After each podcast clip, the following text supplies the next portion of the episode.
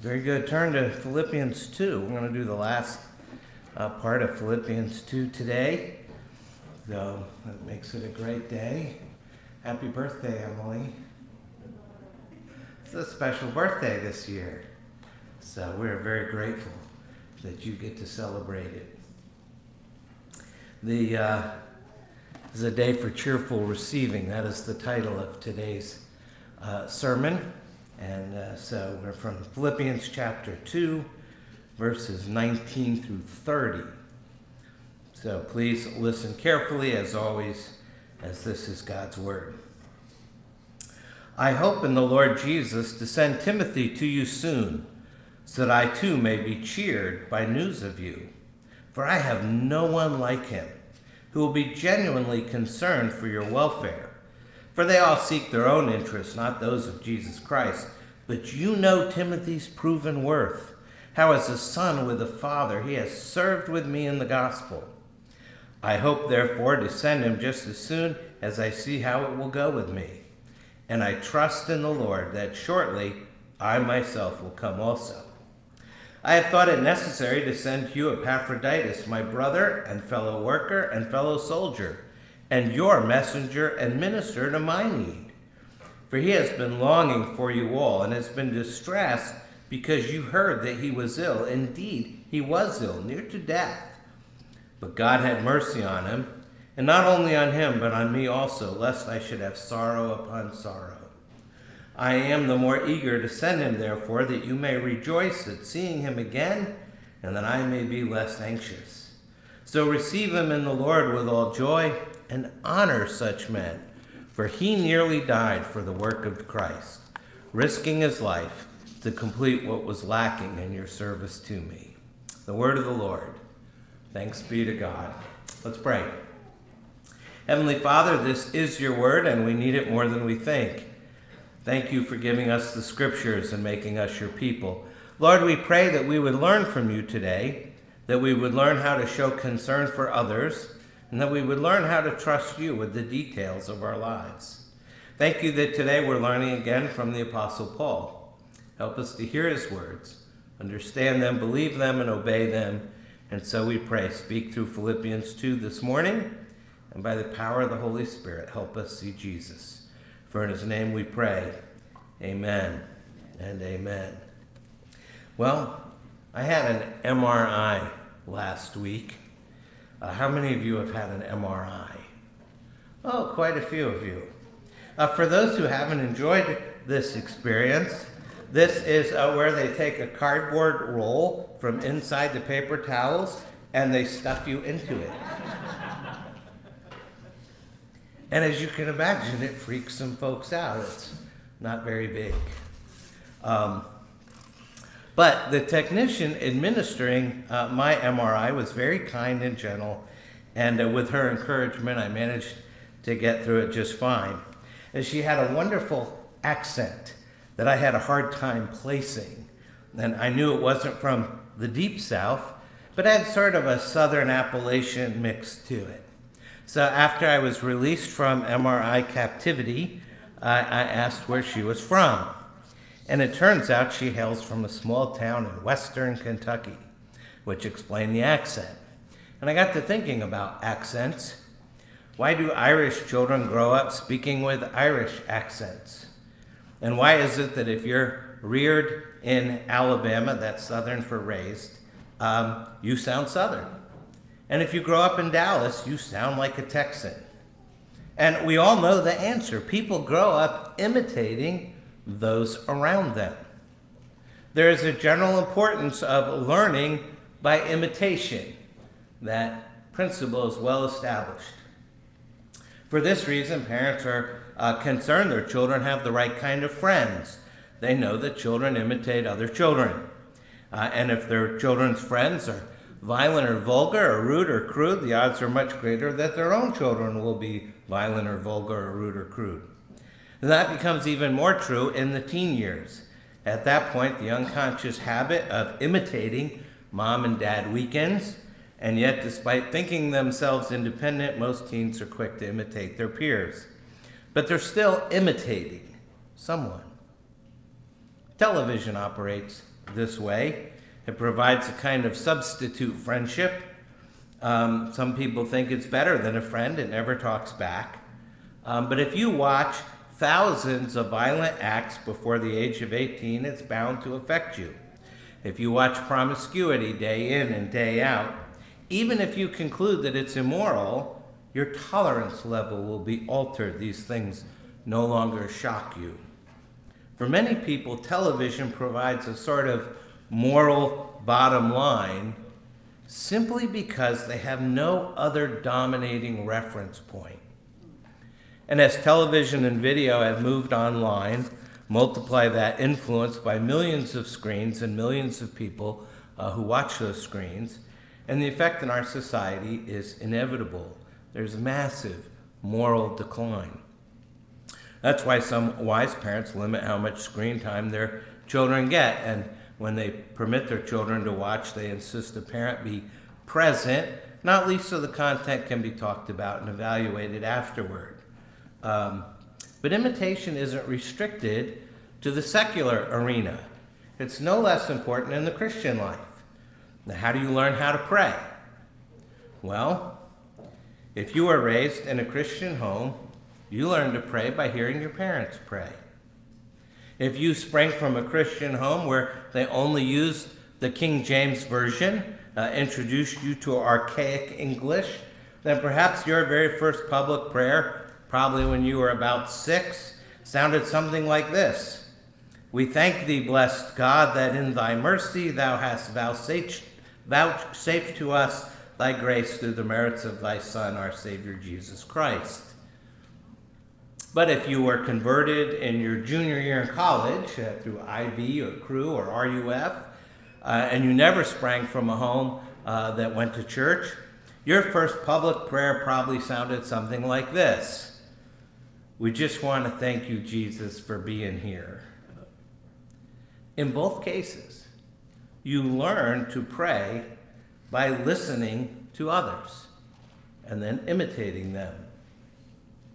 One of the things we're trying to do with our prayer time uh, during the worship service is model prayer for you.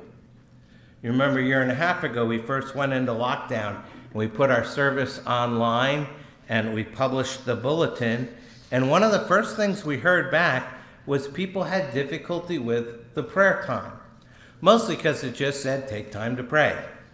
And so, after hearing from many of you, we started writing out the prayers eventually got to what we have today, where we have written prayers that show you how and what you can pray for. So you may have noticed we are now, um, the beginning of the prayers, we're going through the Psalms. So we're now up to Psalm 4 today. And um, we always pray for someone else. We pray based on the scripture, and then we have sort of a general prayer uh, for us. And um, so we have these written prayers show you how to pray, but we also have what I call studied prayers, where the pastoral prayer is planned by one of the elders or deacons. It's not always written down, sometimes it is, um, but it's thought through in advance. And hopefully, through these models of prayer, you're learning to pray by listening to others and then imitating them. Almost everyone, Christian or not, has heard the advice that you need role models in your life. And the alarming thing is that lots of studies show that many Christians have very few, if any, role models to imitate and learn from. There's a number of reasons uh, for that, from being way too busy to overestimating our own level of spirituality to simply not being able to find someone we want to model our life after. And yet, we're reminded in today's passage in Philippians 2 of the importance of having people who not only proclaim the gospel, but who model the gospel. And here we're given the examples of Paul, Timothy, and Epaphroditus. Paul wants us to emulate them, which is a nice way of saying these people are role models. You can imitate them. Now, the Apostle Paul himself once wrote, 1 Corinthians 11, be imitators of me as I am of Christ. And he soon will write, as we're going to see in a couple weeks in Philippians 3, Brothers, join in imitating me and keep your eyes on those who walk according to the example you have in us.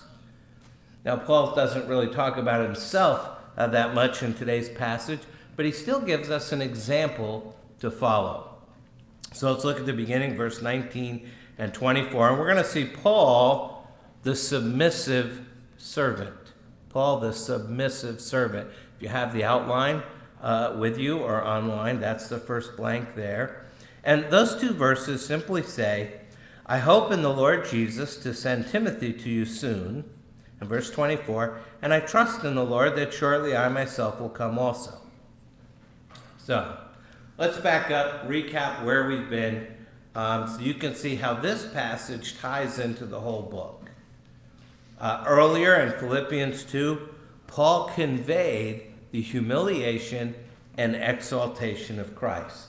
So the first four verses were on humility. Then we had a section showing us the humiliation and exaltation of Christ. Okay? And then we were told to work out our salvation with fear and trembling. God's working in us. And now we're given examples uh, to follow. So we have this uh, humiliation and exaltation of Christ, Philippians 2 5 through 11. Probably the greatest Christological passage in the Bible. It shows us the gospel of our salvation. And only a deep grasp of the gospel enables us to live lives worthy of the gospel. That's what we've titled this whole series that comes from Philippians 1:27. Only the gospel and a deep grasp of the gospel enables us to work out our salvation with fear and trembling, believing that striving for holiness is possible because God is working in us, enabling us to will and to work for his good pleasure. Philippians 2 12 and 13, we looked at that last week. But what does that kind of life actually look like? It's easy to say, live a life worthy of the gospel. But what's that look like? And so Paul gives us two clear examples of what it looks like to live lives worthy of the gospel in the examples of Timothy and Epaphroditus. We get a glimpse of these two men, Paul's most trusted friends, who work out their salvation with fear and trembling, having the same mindset which is yours in Christ Jesus. Uh, Philippians 2 5. Now, earlier, uh, Paul had told the church in Ephesus that spiritually speaking, Christ is the ultimate role model. Okay, so don't mishear me. Christ uh, is first, Ephesians 4.15. It's actually at the end of a long section. Speaking the truth in love, we're to grow up every way into him who is the head, into Christ. So we're to be like Christ. But now, Paul models that for us. Paul's explaining to the church why Timothy isn't coming to them as soon as they expected and why Epaphroditus is coming sooner. And so Paul is going to turn the spotlight on Timothy because he plans to send Timothy to Philippi uh, as soon as his own situation is resolved. But before we look at Timothy, let's notice the apostle is couching his hopes and plans uh, for Timothy, for his own trust in the Lord. And it'd be easy for us to overlook those phrases that express this conviction about who's actually controlling his life. Well, Paul plans and hopes are always in the Lord. Paul is serving as an example of the great submissive servant, the Lord Jesus himself, who said in John 6, For I have come down from heaven not to do my own will, but the will of him who sent me. Now, we know if you have read the Bible any length of time that we're supposed to attach the sort of caveat, Lord willing, to any plans uh, that we make or forecast. After all, biblical wisdom teaches us, Proverbs 16:9, the heart of man plans his way, but the Lord establishes his steps. And as you think about that, it's no wonder the book of James comes down hard on those who imagine they can map out their own futures. In James 4, he says, Come now, you who say, Today or tomorrow we will go into such and such a town and spend a year there and trade and make a profit. You, you do not know what tomorrow will bring. What is your life? For you are a mist that appears for a little time and then vanishes. Instead, you ought to say, if the Lord wills, we will live and do this and that. And generally, we know that. But it's one thing to say the right words, and it's another thing to have our hearts shaped by the reality behind those words. And so, what we see in Paul is this deep acceptance of God's sovereignty and this willing submission to the Lord's will. He's well aware that his whole life, every circumstance of his life, and remember, he's in jail, he's under house arrest in Rome. And there's things within his control and things outside of his control, and it all belongs to Jesus. Jesus directs everything in Paul's life and in all of his plans for the future, for God's glory and for his people's well being. So when Paul says that he hopes in the Lord Jesus to send Timothy, and he trusts in the Lord that he will be free to serve them again, Yet at the same time, we see that Paul has a very light grip on his own agenda. And I think that's good counsel for us to have a light grip on our own agenda. And that's how it should be for us. Christ has the sovereign right and the infinite wisdom to revise our best laid plans with the simple words that bracket this paragraph in the Lord Jesus and in the Lord, Paul's a role model for the Philippians and for us. He shows us what spiritually mature, Christ like planning looks like in the routine decisions of everyday life. Because he's resting in the Lord's will and in the Lord's faithful provision, Paul is freed from being preoccupied with himself. Remember, he's under arrest. He's got Roman guards. I imagine it would be enormously easy to be preoccupied with yourself. But he's not. And he's giving us a model, which forces us to ask all sorts of questions. How do you approach planning for your future? your choice of a college or a career path or a spouse, your pursuit of a promotion, a move to a new company, a new vocation, dreams for your retirement. If you're becoming spiritually mature, you'll formulate all of those plans and hopes with humility, always aware that as your sovereign, Jesus has the right and the wisdom to overrule your choices and redirect your paths. And then your life will demonstrate a willing submission to the Lord Jesus. But Paul's not alone in this, so he directs us to Timothy. And Timothy is the selfless servant. The selfless servant. They're all S's today, it's just how it worked out. So again, we start at verse 19. Uh, we have before Paul's anticipated arrival, the believers in Philippi can expect to receive two other servants of Christ, Paul's young protege Timothy, and their own servant leader Epaphroditus. He's from the Philippian church. So these men are going to bring the latest news of Paul's situation in Rome, and uh, he intends to send Timothy soon, he says, starting at verse 19. I hope in the Lord Jesus to send Timothy to you soon, so that I too may be cheered by news of you. For I have no one like him who will be genuinely concerned for your welfare. For they all seek their own interests, not those of Jesus Christ. But you know Timothy's proven worth, how as a son with a father he has served with me in the gospel.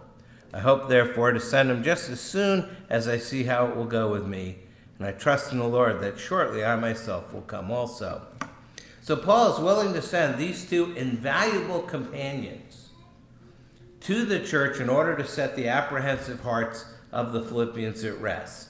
And although the stated mission of these men is to bring news of Paul's trial and Epaphroditus' recovery, Paul's implicit motive is to place into the midst of the Philippian church two men who exemplify Christ like humility and concern. And in view of the dissension and division in this church, Paul wants them to see Jesus like examples of a servant and a servant's heart. So Timothy's uh, tender heart is going to show them uh, how Christ controls our cares. Almost certainly, one of the reasons that Paul provides so many details about Timothy and Epaphroditus is that they can serve as models to be admired and imitated. Paul says of Timothy, starting at verse 20, For I have no one like him who will be genuinely concerned for your welfare, for they all seek their own interests, not those of Jesus Christ. So, right off, he's expecting that his readers, then and now, will react by resolving to become more like Timothy. In fact, we might say that Timothy exemplifies how Christ controls our worries.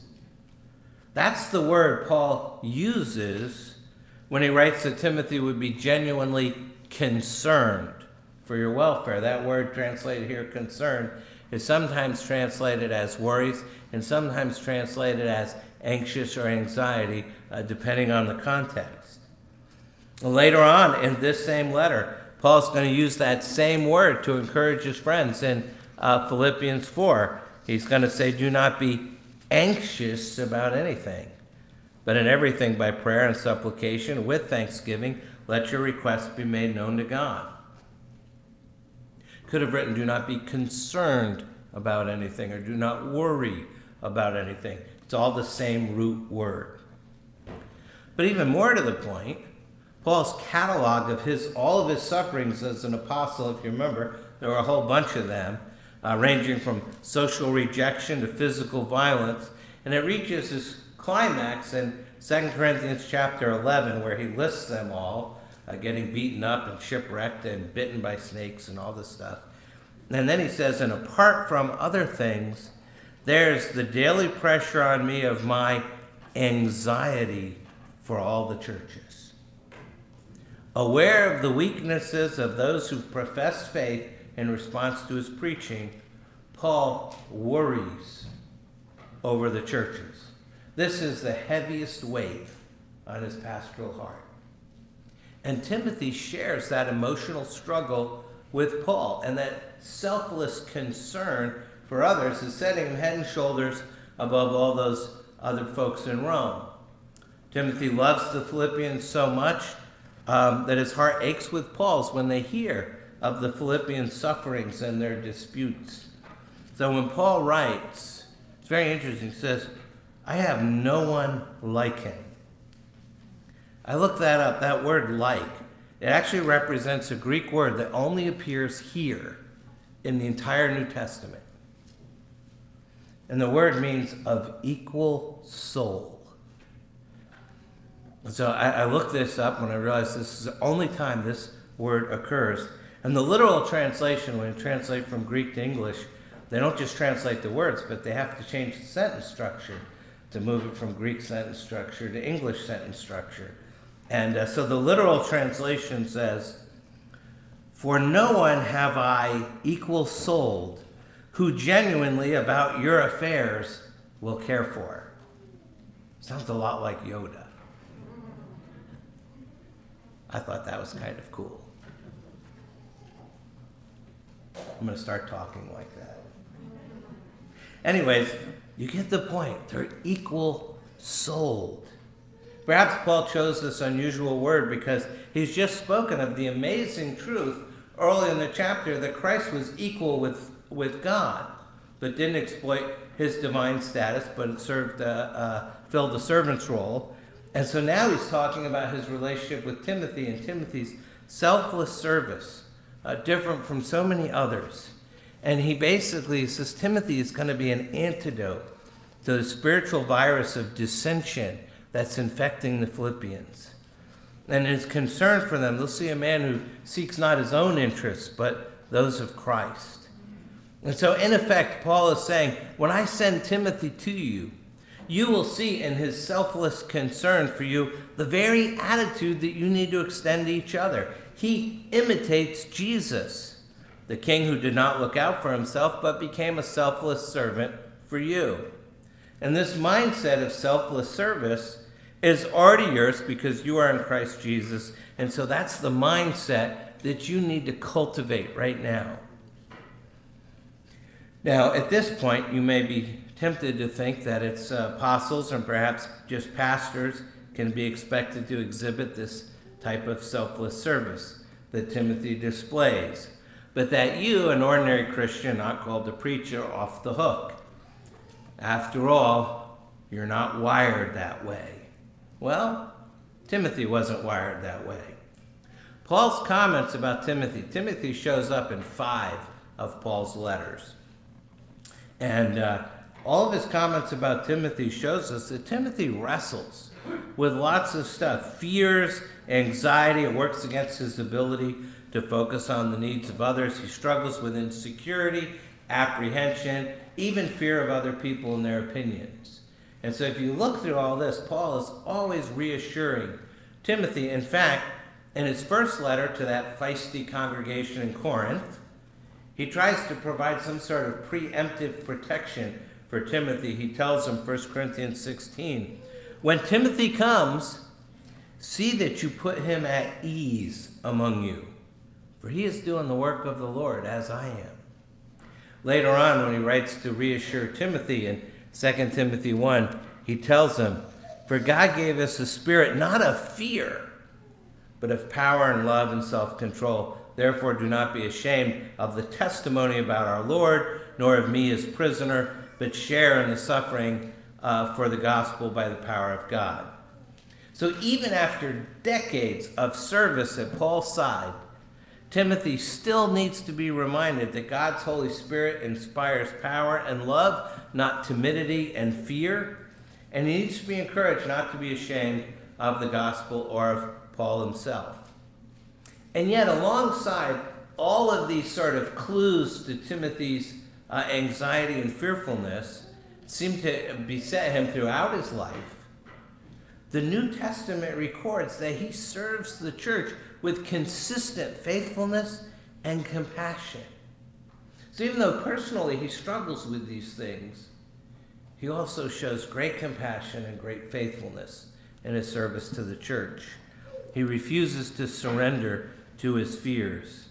And how does he keep marching forward in the face of fear and concern and anxiety and worry, things that we all have to face? How do you persevere despite your own uh, misgivings and apprehensions and fear of failure, of others' disapproval? Well, the answer lies in reminding ourselves, as often as necessary, that we belong to a divine champion who has dealt the death blow to the worst of our enemies and stays by our side as an ever present protector.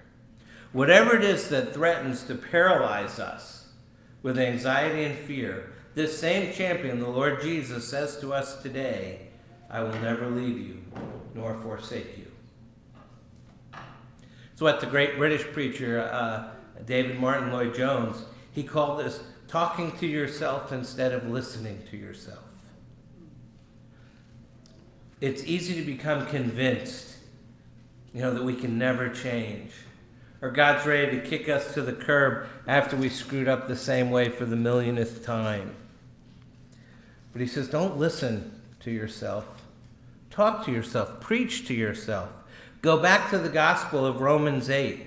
Remember that there is therefore now no condemnation for those who are in Christ Jesus. Remember the spirit of him who raised Christ from the dead now dwells in you. Remember that you're a child of God, and if a child, then an heir. Remember that nothing can separate us from the love of God that is in Christ Jesus our Lord. All that's from Romans 8. We need to preach the gospel to ourselves. And by grace, Timothy has found the power to push back against his own timidity and to care more about Jesus and about Jesus' people than he cares about himself. So, despite his fears, Paul commends him as a model of Christ's compassion. Even more explicit uh, is with Epaphroditus. After Paul details his courage, he adds, verse 29 so receive him in the Lord with all joy and honor such men. Not only him, but such men, men like Epaphroditus. For in such men, Paul is showing us patterns of life that we can admire and imitate. So let's turn to Epaphroditus, starting at verse 25. And he's the suffering servant. And uh, so we have the selfless servant, or the, the um, submissive servant, the selfless servant, suffering servant. Probably could have come up with another S, but that's what we got. So, verse 25. I thought it necessary to send you Epaphroditus, my brother and fellow worker and fellow soldier, and your messenger and minister to my need. He has been longing for you all and has been distressed because you heard that he was ill. Indeed, he was ill, near to death. But God had mercy on him, and not only on him, but on me also, lest I should have sorrow upon sorrow. I am the more eager to send him, therefore, that you may rejoice at seeing him again, and that I may be less anxious. So receive him in the Lord with all joy and honor such men. Excuse me.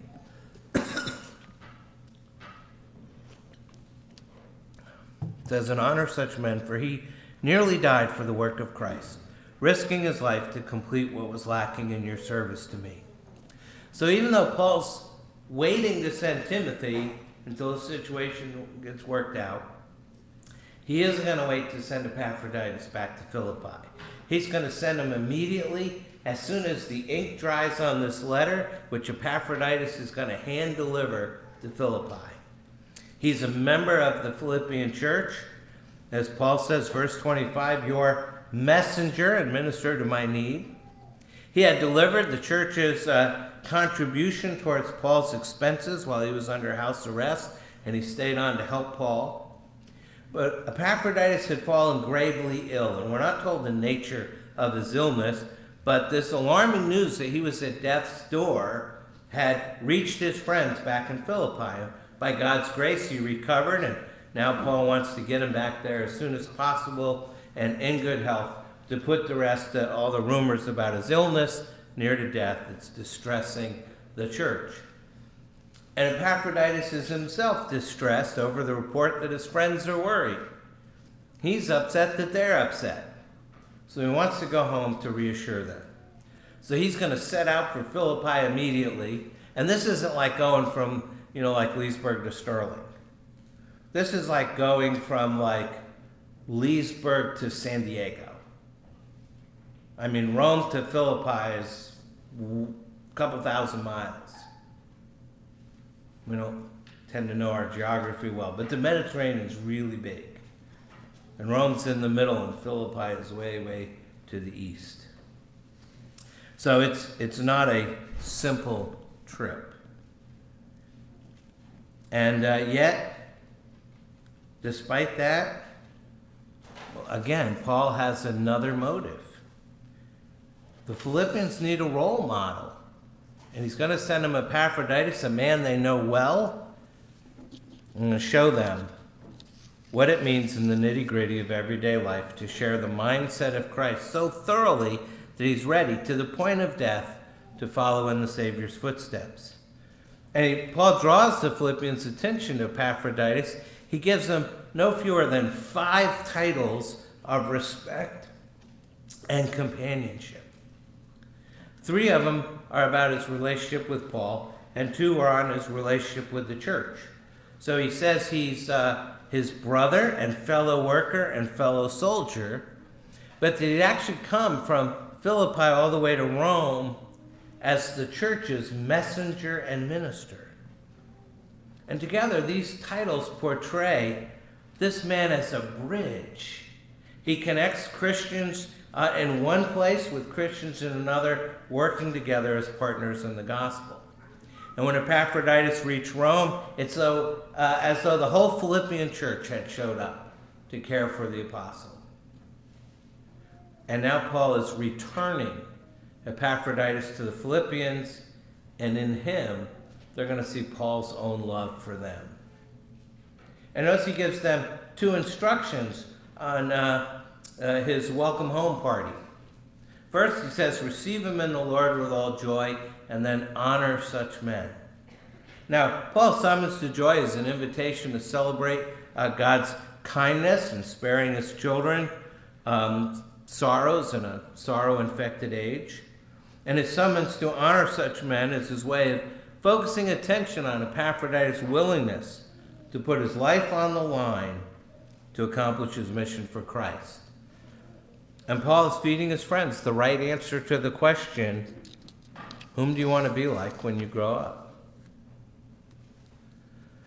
Paul's suggestion that the Philippians imitate Timothy and Epaphroditus, his instruction is that they follow his example and the pattern of living that he taught. It's offered as an antidote to all the cultural models that surround us. The assumption is that we inevitably imitate someone. And there is an abundant supply of bad role models out there. In the next chapter, Paul's going to warn against those who are trying to impose observance of the Jewish law. He's going to warn against those who walk as enemies of the cross of Christ. And as Christians, we need to be intentional in choosing whom to imitate, or likely we'll drift towards the bad role models. So we're told to look at Paul and to look at Timothy and to look at Epaphroditus. Let Paul teach you the reality of Christ's control of your life so that you frame your plans and dreams and hopes in the light of Christ's lordship. Let Timothy show you what it looks like to push back against your own fears and instead have your heart open to the cares and concerns of others. Let Epaphroditus show you the quiet courage that takes risks to personal health and safety, that puts one's own comforts and conveniences in jeopardy for the work of Christ and servants to the servants of Jesus but also it tells us to look around. Do you see fathers and mothers in the faith sitting around you this morning? Is there anyone in this room that you could say, I want to be like him? I want to be like her when I grow up? So get close to them, watch them, discover what makes them tick. Maybe for some of you who are older, do you see sons and daughters in the faith who are looking to you to be a role model of Jesus, showing them what it looks like to surrender our plans to Jesus' control, to have Jesus turn our cares outward to embrace others, to have the gospel so captivate our hearts that we would gladly risk comfort and convenience for the work of Christ. Some of you are going to have both. You'll be a mentor to some while you're being mentored by others. But look around. Those people are here. Some of them are not here today, but they're here a lot of the time. We need to have fathers and mothers and sons and daughters uh, in our lives the Philippians are going to see the submission of Jesus reflected in Paul's readiness to let God direct his plans. The Philippians are going to see the selfless service of Jesus and Timothy's concern for their well being above his own. The Philippians are going to see the suffering of Jesus in one of their own, Epaphroditus, a man who's prepared to risk his life for the cause of Christ. Hebrews 13, 7 says, Remember your leaders, those who spoke to you the word of God. Consider the outcome of their way of life and imitate their faith. So, as you look at Paul and Timothy and Epaphroditus, look through them to the Lord Jesus, whose gospel they preached, by whose spirit they served. In them, the Philippians could glimpse role models who could say, be imitators of me as I am of Christ, the one who loved us and gave himself for us. Think about that. You need to pray.